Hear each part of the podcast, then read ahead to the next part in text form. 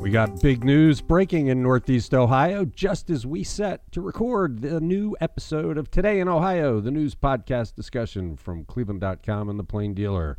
I'm Chris Quinn. I am here with Lisa Garvin, Laura Johnston, and Leila Atassi. Let's get to the big news. We've talked often this year about the big investment Intel is making near Columbus. Now we've got a huge investment being made in Northeast Ohio of a more old fashioned technology, but not really. Lisa, what's it all about? This is exciting. Yeah, the automaker Ford is going to spend $1.5 billion on its Ohio assembly plant in the Avon Lake area. And this would be an expansion of the plant to build um, all electric commercial vehicles. And they hope to have these vehicles ready, rolling off the line in the next couple years, about mid decade. This will create 1,800 new jobs at the Ohio Assembly Plant. And this is also part of. Uh, of a big investment that Ford is making across Ohio, Michigan, and Missouri. They're spending over $3.7 billion to expand their plants and work towards electric vehicles. And the state of Ohio is providing $200 million in incentives to Ford to get this going. We'll have more details uh, in tomorrow's podcast because there is a press conference being held today. This comes a day after Ford executives talked about what they see as the future of the electric vehicle market. They see a coming price war at a $25,000 price point.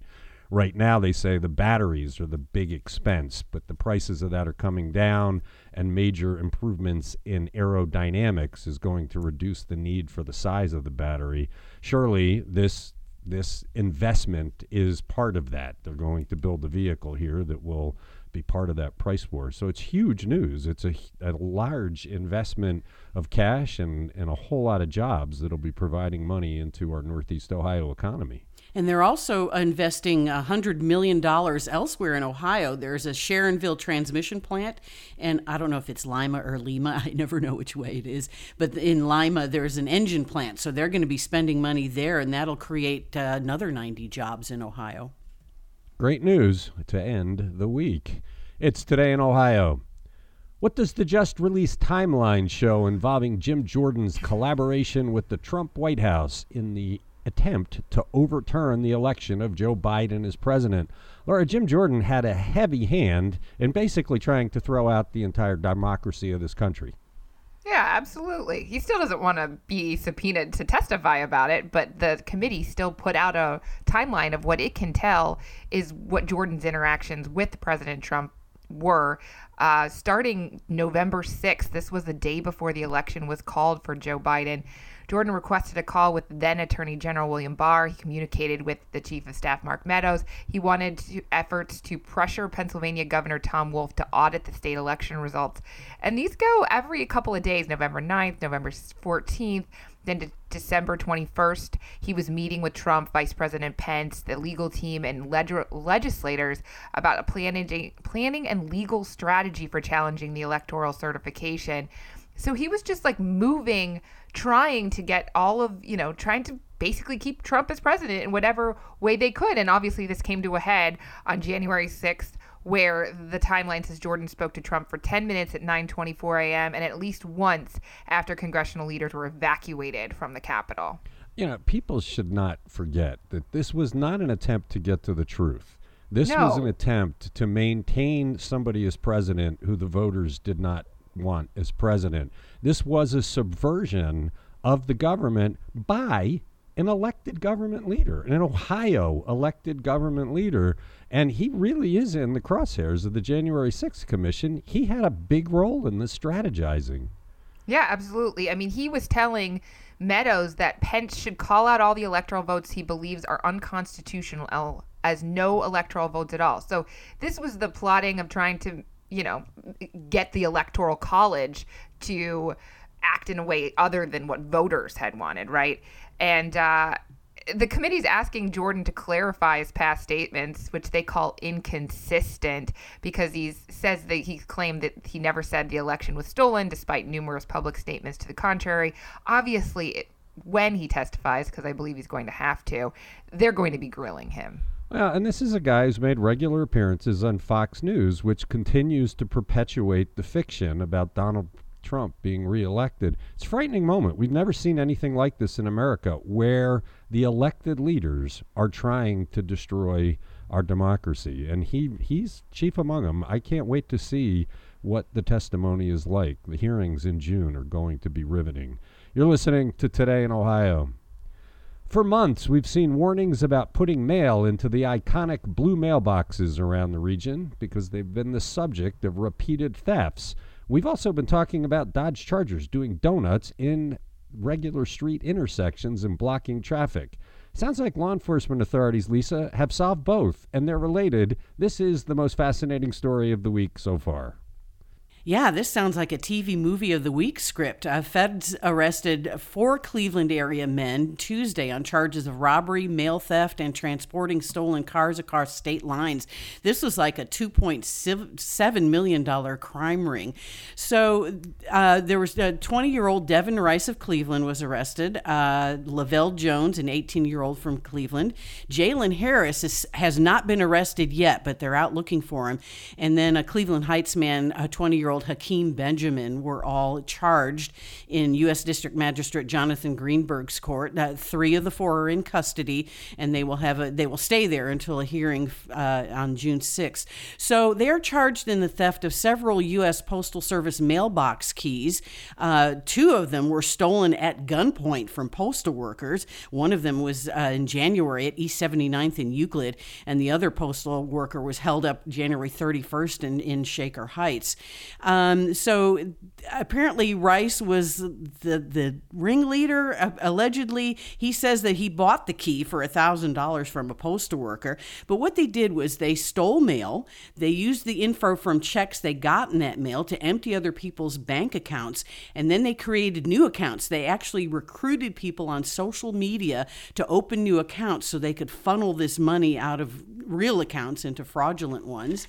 And uh, they used a specialized computer to make fake checks. And uh, yeah, it's just an amazing story. And they discovered that this same group of guys was allegedly responsible for, dozens of Dodges and Jeeps stolen in the Cleveland, Michigan area. They used a device called a ProPad that they can plug into a vehicle. It obtains data on the car key fobs. They can make copies of those fobs and then steal these cars.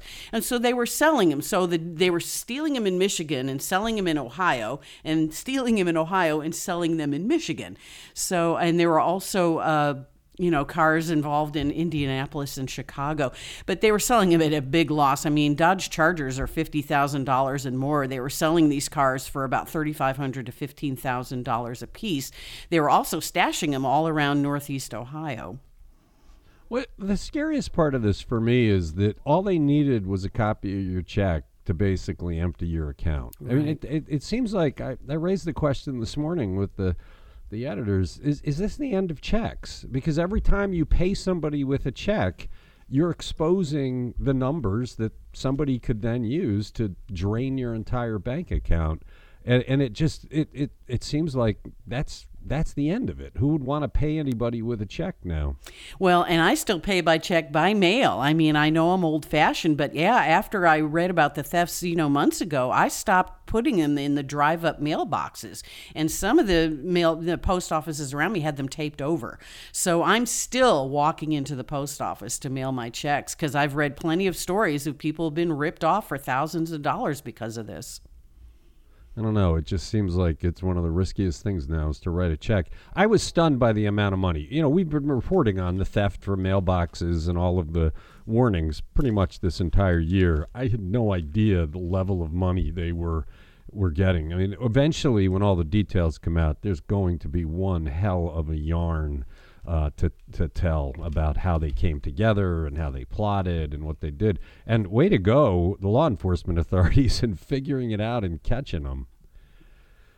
It's today in Ohio.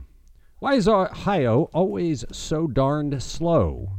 The Ohio legislature and Mike DeWine approved sports betting late last year, but we're not going to be able to do it in this calendar year. Leila, the, the skeptic in me makes it think that somebody is putting their values, some anti gambling government leader is getting involved just the same way they slow walked medical marijuana after that was approved. We're going to do a story that examines if we're the slowest state in the country to go from approval to gambling. What's behind this decision? That's a good story idea. You're right. The start date isn't going to be until January 1st, which means missing the regular season games for college and, and professional football, the largest sports betting market in the U.S. The Ohio Casino Control, Control Commission is claiming that they need all that time to pull off what they say amounts to the largest expansion of gaming in Ohio's history and the largest ever simultaneous launch of sports gaming in the United States. They say they have due diligence investigations and compliance examinations to complete of about 3,000 licensees before January 1st. January 1st is the deadline that the legislature set for the commission to get the program operational. Applications for licenses were made available on Wednesday. So this really does kind of they're taking all the time, every minute until that deadline to do it. The state's already missed out, like you said, on millions and millions of dollars by being late to this party. But, you know, I don't know, on the bright side, this will be up and running just in time for the Browns Super Bowl appearance, right? You know, that was my big joke for the yeah. episode. If I were Nan Whaley, I think I would start to, to make my campaign in which I would have a caricature of Mike DeWine as a snail. You know, he was slow on the vaccine. Did you say caricature? Uh, uh, yeah, you know, the, the Caricature. Yeah, whatever. Caricature. All right, all right. You know, he was slow on the vaccine. He was slow on figuring out, still slow on figuring out what was wrong with unemployment. The rollout of gambling is taking forever. They don't move with alacrity on anything in this administration. This True. is ridiculous. They, they signed the bill. Why does it take so long to get this running? I mean, think about it we as a, as a world came up with a completely new and revolutionary vaccine for a previously unknown virus and got it to the masses in less time than it's taking Ohio to get sports gambling up and running. It doesn't make any sense. So we need to ask more right. questions. And and arming teachers, which we'll get to shortly, that's happening like in minutes, apparently. right? They did that yes. overnight. It just they're handing those out as we speak. I think yeah, just, at the schoolhouse I doors. think this is somebody forcing their religious values. Gambling is a uh. sin down the throats of the population, and that's not what government's supposed to do. You're listening to Today in Ohio. Rob Portman continues to stand on the sidelines, Mr. Spine, but lots of others have been getting on the Steve Dettelbach bandwagon. Who's the latest to support his nomination to head up ATF? Laura? Well, this is a whole bunch of people who s- submitted letters that were released by the White House this week, um, mostly from Ohio, and, and folks who had worked with Dettelbach when he was the U.S. Attorney for the Northern District of Ohio during Barack Obama's presidency. Sorry. Cuyahoga Metropolitan Housing Authority Police Chief Andre Gonzalez applauded his work. He said he brought people together to improve the quality of life in the communities. A retired captain from the Cleveland Division of Police and the past president of the FOP, that's Brian Betley, he gave, he said Dettelbach um, gave the necessary knowledge and leadership to lead the agency in the right direction. You, you had the retired Summit County Sheriff Steve Barry. He described Dettelbach as a true team player, committed to safer communities for citizens. And Marion, Ohio Police Chief Jay McDonald applauded his work. But you also had folks, a group of faith leaders, including rabbis at the Park Synagogue and Pepper Pike and uh, the Fairmount Temple and Beachwood, saying that he helped fight an alarming level of anti religious violence. So, this is added to a huge number of endorsements he had already from folks like the National Sheriff's Association, the Federal Law Enforcement Officers Association, and a, a bunch more. More than 100 mayors. Yeah, and like I said, our Senator Rob Portman really getting on the bandwagon, standing by the sideline saying, Yeah, I don't know what I'm going to do. It's kind of ridiculous. I mean, everybody who knows Steve Dettelbach knows he'll do an excellent job in this role. He'll carry it out professionally, but Mr. Portman wants to play politics. Yeah, and I mean, he really threaded the needle last week, and we talked about it in his hearing, where he basically said he was going to enforce the gun laws passed by Congress and never let politics in any way influence his action. But um, obviously, guns are a very divisive topic right now, and apparently Portman doesn't want to take a stand. Yeah, well, we're not surprised by that. It's today in Ohio. We hear a lot about companies having data breaches, but it's not every company that gets sued for them and what what the, the plaintiffs seek to be a class action. What are the allegations in a civil suit pending against Parker Hannifin? Lisa? Yeah, three employees of Parker Hannifin, which is a Mayfield Heights based company, and they make motion and control technologies for mobile and aerospace. They had a data breach that they reported back in March that exposed the info of 119, 119,513 current and former employees. This included their social security numbers, their medical information, and their bank account information. This was carried out by a group, a ransomware group called Conti. They claimed responsibility and they published 3% of that stolen data online. They demanded ransom. Parker Hannifin refused. So the rest of the employee data was published. So three suits have been filed in federal court. Uh, one is uh, one plaintiff is from Sagamore Hills. The other plaintiffs are from New York and Connecticut. The judge must decide whether these become class action suits. But they basically said this was mismanagement of the employee informa- of their employee information and how it got out, and, and there was a little bit of a delay between when the breach was discovered and when employees were uh, informed. And it was a big breach. I mean, and, you know, we talked earlier about how if people get just your check numbers, they can scam and take away your money. Identity theft is one of the biggest fears people have these days, and Parker Hannifin sounds like it didn't move quickly enough to stop the damage. Yeah, and this is very sensitive information. I mean, bank account information, that's that's pretty bad.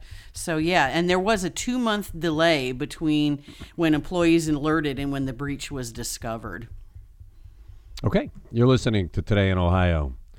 Why are Ohio lawmakers so intent on making it easier for teachers to carry guns in the classroom? Have they spoken to any teachers? Leila, I'm married to a teacher, and I can tell you the teachers don't want guns. I mean, this is one of the, the silliest mm. things the, the lawmakers in this state have ever done. We're going to make it easier for teachers to carry guns, and they clearly are not talking to the people in the classrooms. Yeah, it doesn't seem that there's any evidence that teachers were widely consulted in the consideration of this bill, but they went ahead and, and did it. They fast tracked House Bill 99, which slashes the training teachers and other staff must go through before carrying a gun on school grounds. This this bill would require armed school staff to undergo an amount of training that's similar to what's required of armed security guards and private investigators. So that's just 25 hours of firearms training. So compare that to the 600 hours in the current law, which is also what's required of police training. Two Republicans, Senators Stephanie Kunz, Kunze, Kunze, Kunze, and Matt Dolan, joined all seven present Democrats in voting against the measure. It's headed back to the House, where an earlier version passed in November. House Republicans then approved the Senate changes later Wednesday evening in a party line vote. Uh, 56 to 34. All right, so it went back to the House. They they voted for it. DeWine says he plans to sign it. So there you have the, it. The thing is, it this is stupid because the teachers don't want guns. I mean, it's just it's ridiculous, and parents really don't want teachers to have guns. Guns in the classroom, as Laura said yesterday, not not a great idea. But but the sinister part of this is it gives the the false impression that they're doing something to stop the, the carnage that's happening across America. Instead of banning assault weapons or doing something that would actually matter, they do this, get lots and lots of lots of talk. Every oh, they're going to make it easier for armed teachers. With that, nobody actually saying, yeah, eh, no teachers want it. It's not going to do anything. This will not stop any shootings in schools. Teachers are not going to carry guns to school. Well, I, I wonder how many and where. In what in what districts are you going to see a proliferation of guns in, in the districts? I mean, this all came about after the Ohio Supreme Court shot down that Butler County school district policy that allowed armed school personnel as long as they had the concealed carry permit. And I wonder, in Butler County, was there a demand among school, you know, school personnel to carry guns? Maybe in rural places they do want to carry guns. Um, I, I don't think in in in our area there is a huge demand among school staff to be carrying weapons in in in the building. You, you've got kids in the school. Do you want your teacher packing yes. while she's teaching no. them grammar? I mean, it's no. I want doors locked. I want security at the door, and I'm satisfied with the level of security that we see.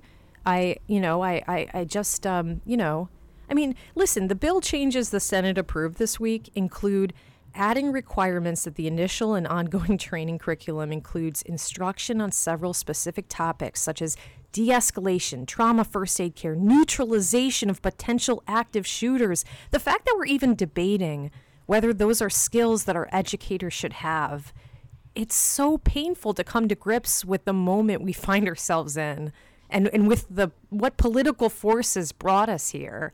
I almost can't talk about it. And why do we want to add another burden to teachers? I mean, they're already being run through the ringer on, you know, CRT and, you know, their their counselors, their mental health people. I mean, and here we are, we're giving them another responsibility that shouldn't be theirs.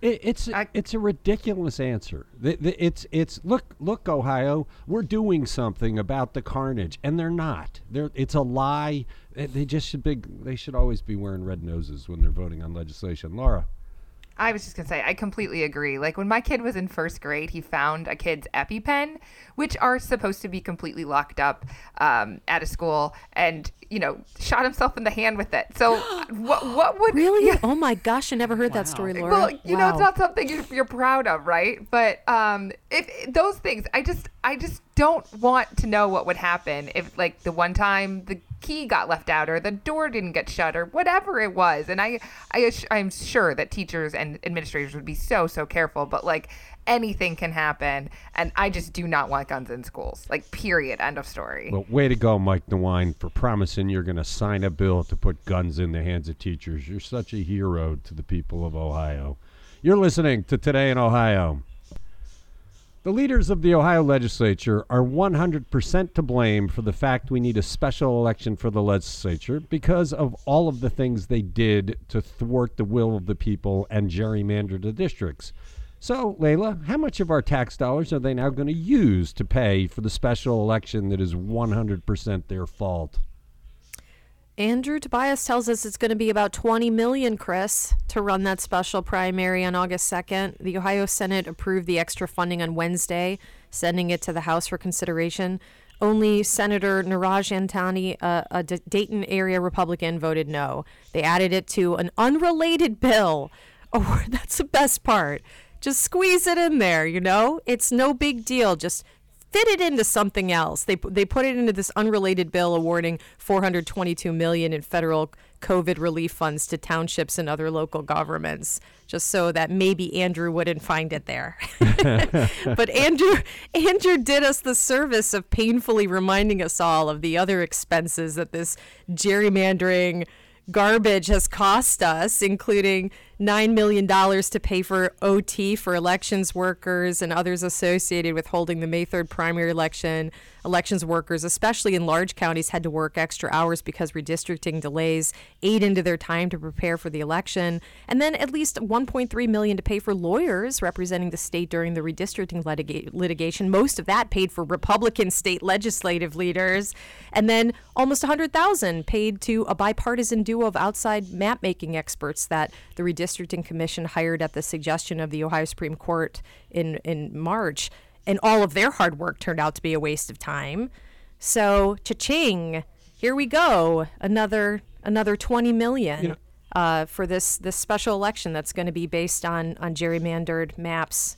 I, I was Oh, I was talking to one of our colleagues yesterday, and he was making the case that the framing of the gerrymandering story should have been framed from the start as corruption. The corruption is not always taking the public's money and putting into your pocket. This is corruption to maintain disproportionate power. And they did, the, the the members of the the redistricting commission did violate the Constitution at every juncture over and over mm-hmm, again mm-hmm. to maintain power. And our colleague was arguing that's corruption. That, that that we should have been looking at this much more forcefully as these are corrupt individuals, Mike DeWine and and and uh, Frank LaRose and Bob Cupp and Huffman. That because they didn't do what the law required, they the gain they have is the disproportionate power, so they can do things like pass laws that arm teachers. Uh, it's an interesting, interesting argument, but might be worth a future discussion. Yeah, it's interesting in hindsight when you look back and you see, you know, in the in the interim months the things that you know, like like this, you know, like the the, the bills that we've discussed in today's program. No. it's it's interesting to think of it through that lens. uh, our colleague is correct, and if I had one guess, I could guess which colleague. Yeah, I'm not saying his name because he gets annoyed if I do that. You're listening to Today in Ohio. We don't talk about big drug cases very often on this podcast, but this is not your run of the mill big drug case. Adam Ferrise reported the story. Lisa, what did he find? This sounds like an episode of The Wire. A North Royalton man, 43 year old Mark Mahoney, has been charged with leading an eight person drug ring in the Northeast Ohio area. He is alleged to have brought cocaine in, from Mexico in large amounts and made about $20 million in sales to dealers. They were selling not by the little baggie, they were selling by the kilogram in various Cleveland locations. Like they would meet up at a Parma bowling alley, Maple Heights shopping center, and a Cleveland liquor store to make their sales. They hid their cash and drugs in an east side uh, self storage business and, and another one on the west side. And what they were doing is they were hiding cash in microwave ovens stashing the microwaves in these storage facilities along with the drugs. Um, another man who was charged, there were eight people charged. They've all been arrested in various, you know, uh, uh, times going back to uh, January. Um, so they had a, a big facility that we reported on earlier, I believe, on East 60th and Carnegie. There was another storage facility at West 117th, and they were doing business out of there as well as storing their stuff.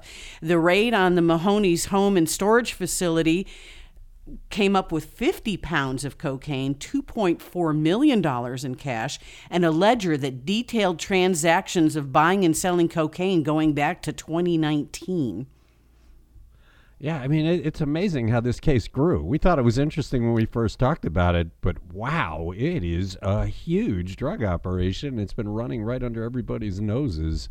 Again, law enforcement did a nice job bringing it all down. It's some really strong work that we're seeing. Yes, and uh, all of the defendants have pled not guilty. Um, this this uh, case was made by the FBI using wiretaps and surveillance over several months. Another one where I think as time goes by, we'll have a hell of a story to tell when we get all the details, but it'll probably be a year before that comes together. It's today in Ohio. Why did the Ohio House vote to drop the requirement for kids who don't pass the third grade reading test to repeat the year? Laura, the, this is a John Kasich thing. Third grade reading test, we're going to guarantee every kid who leaves third grade can read, and if they don't, they have to be held back. Eh, Yeah, it's been a gimmick. It's been something that a lot of people have resisted, but it was the Ohio third grade reading guarantee. If you drop that requirement, there's no guarantee. Correct. And so, you know, the cynical me, when I saw the headline, I was like, great. So we have all these kids struggling after two years of COVID and trying to get back on track. So rather than make sure they're on track, we'll just drop the guarantee and then we won't have to have these kids repeat a grade. And that is not what they're saying. Basically, they're saying that tests since uh, 2013, when this went into effect for the fourth grade reading uh, proficiency test, haven't really changed. They haven't had meaningful or significant improvement. So the third grade reading guarantee really isn't changing how well kids can read, period. But I mean, they were getting 95% um, passage rate of this test and they were putting a lot of effort into it. I have had two kids go through this at one point and let me tell you the teachers, the administrators, they are very focused on making sure that these kids are scoring proficient or above so that they don't have to be held back. And you, you get two chances. You get the fall uh, you get the fall and the spring and if you haven't passed it by the fall they put all sorts of effort into having your kid meet you know with tutors and get extra help and and so you wonder they you don't know that that's going to go away if the guarantee goes away but i have questions about that Well, there is damage of holding kids back. There is Yes. mental damage and social damage. And so maybe the right thing to do is to continue to do the test to find out if reading teaching is effective. But for the kids who fail, come up with a way to help them along instead of creating the stigma of holding them back. I, I agree that uh, holding kids back does not seem like a really forward thinking idea in this day and age. I guess the state went from about a 1.5% retention rate before, or sorry, like holdback rate, into about 5%. So it wasn't a huge number of kids. And you're, you're right, that, that's detrimental for their mental health and, and social skills and all of that stuff. But I just I feel like by putting a guarantee on it, by t- saying how seriously the state is taking this, it made the school districts really work hard to make sure those kids could read. And if you take away the, the stick at that point, like is there going to be less effort on on but, reading? But isn't the rating that the school gets the stick? You know, my my wife's a teacher in Solon, and you know they test lots of stuff, not just reading, Mm-hmm. and they take that really seriously, and they watch their passage rates, and they they analyze which kids might not pass it, and work to give them extra instruction. Eh, so so just trying to make the grade might be enough of a stick to uh, without the stigma of holding the kid back. It seems like the state, you know, John Kasich liked the gimmick into we're going to have a, a, a reading guarantee and the kids will hold back without thinking it through. It wasn't really an educator's solution to teaching reading. No. Chris, can I ask you, how does your wife feel about standardized tests as the barometer of these kinds of things in general? I, I'm not going to speak for her on the podcast. Those are private Well, you brought her up. You brought her into this discussion. spousal so- conversations. I, you know, Solon is the number one district in the state. So obviously, in Solon, they take this very seriously. Education is the defining characteristic of that city. People who live in Solon, their kids get educated. I mean, it, it's I've never seen a rigor like they have there, and it's something they celebrate. And the way you measure success of education, you got to do testing to see how they do. But it's stressful. I, you know, I think it's stressful for parents. It's stressful for students. It's stressful for the for the districts. Um, but I, I, I guess I guess this all gets back to educators should come up with the solutions for education, not legislators, Yes. right? There, there are ways to teach kids to read. I mean, there are different kids with different disabilities. You need different strategies. Just saying at the end of third grade, every kid's going to read, and if they don't, we're going to hold them back. That's not the answer. That was never a good answer. The better answer is to use the latest educational strategies and Well, and and- phonics, obviously, because that's back. Well, I I have I happen to have a kid who is notoriously bad at standardized testing, gets lots of test anxiety, lots. And so as a parent of one of those kids, I feel like there are other ways to measure how well a child is reading and what sorts of interventions they need to meet that bar. And so, you know, to put that in the hands of the educators rather than the legislature, I think is really important. So, not just the, you know, the you know the the, the plan, but also the the the measure should yeah. be designed by educators. yeah, I. Um, I think standardized testing is is is I am so such a opponent of that of that. I'm glad to see this go. To be frank, Yeah, I, I mean, I think we ridiculed it when it was created years ago, and you know, again, it was John Kasich liked to have the big, the big talking point, and this was this was not the greatest, and and so it's interesting that the the House is voting against it. We'll have to see if it gets dropped all altogether. This was just the House vote. You're listening to Today in Ohio. We've gone a little bit long. Good stuff to talk about today. Thanks, Lisa. Thanks, Laura. Thanks, Leila. Thank you for listening to this podcast. Tomorrow we'll be wrapping up the week of news.